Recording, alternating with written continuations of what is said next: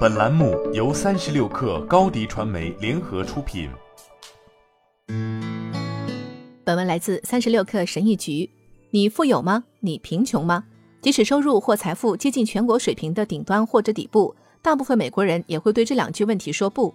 为什么？因为身处社会当中，我们强烈的感到最适合的位置是在中间地带，在经济、人际关系甚至道德上都是如此。这是一个充满遐想的领域，充满了勤奋的劳动者、可自由支配的收入和人人平等的可能性。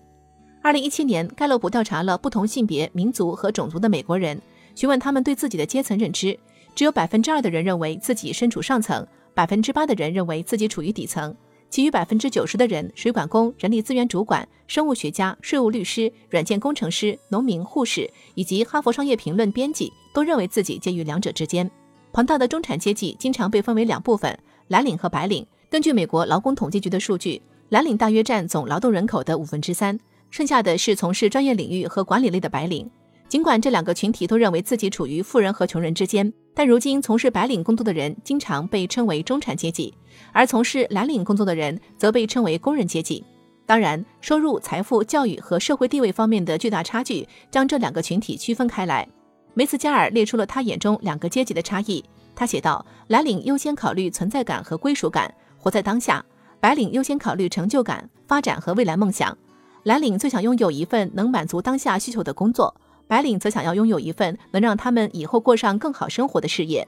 蓝领在工作日兢兢业业，以换取在周末的随心所欲；白领们则长期接受心理学家威廉·詹姆斯所说的‘女财神’一说。”令人惊讶的是，尽管中产阶级在文化上占据主导地位，但美国人似乎更尊重工人阶级。梅茨加尔报道说，一次全国调查要求给三十一个社会群体排序，其中包括穷人、中产阶级、富人、老年人、女性和军人。结果，工人阶级排在第一位。这也许可以解释最近《东城梦魇》《美国之秀》和《康纳一家》等电视剧的大火。这些电视剧既展现了工人阶级的困扰和缺陷，也颂扬了工人阶级文化的许多优点。你做自己的工作，梅茨加尔写道。你做得好，没人会注意。更确切地说，大众不会注意到。但你有时间会得到同事和家人的认可，他们通常会以微妙进阶的方式肯定你，不是小题大做，而是鼓励和培养一种价值观，那就是尽自己的一份力，坚持自己的目标。工人阶级有一种特殊的凝聚力，这在中产阶级中往往是不存在的。中产阶级崇尚的是个人奋斗。当工人阶级文化得到正常的工人运动支持，就像二十世纪中期那样，我们都会从中受益，这点无可厚非。记者金凯利在他的书中清晰明确地指出了这一点。预计四月出版的《奋力拼搏：不为人知的美国工人史》揭示了过去两个世纪以来许多被遗忘的人和运动，他们曾不懈地为工人阶级战斗，并赢得了胜利。最近的两个播客《工人阶级的历史》和《职场人》也是关于类似主题。工人阶级的历史讲述了世界各地鲜为人知的运动和抗议故事，包括1980年具有重要影响的韩国光州事件，以及20世纪70年代澳大利亚建筑工人的非凡成就。他们不仅努力保护了自己的利益，还努力保护了土著人民的生存环境。职场人关注的则是当代美国工薪阶层的生存与奋斗，经常实时报道罢工、选举和不断变化的劳动环境。去年十二月，他曾向听众报道了水牛城星巴克员工准备投票决定是否成为美国第一家成立工会的门店的事件。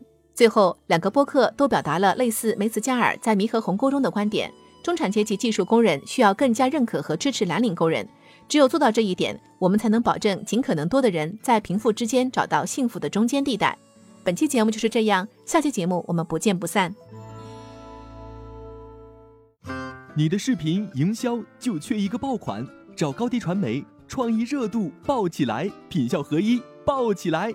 微信搜索高低传媒，你的视频就是爆款。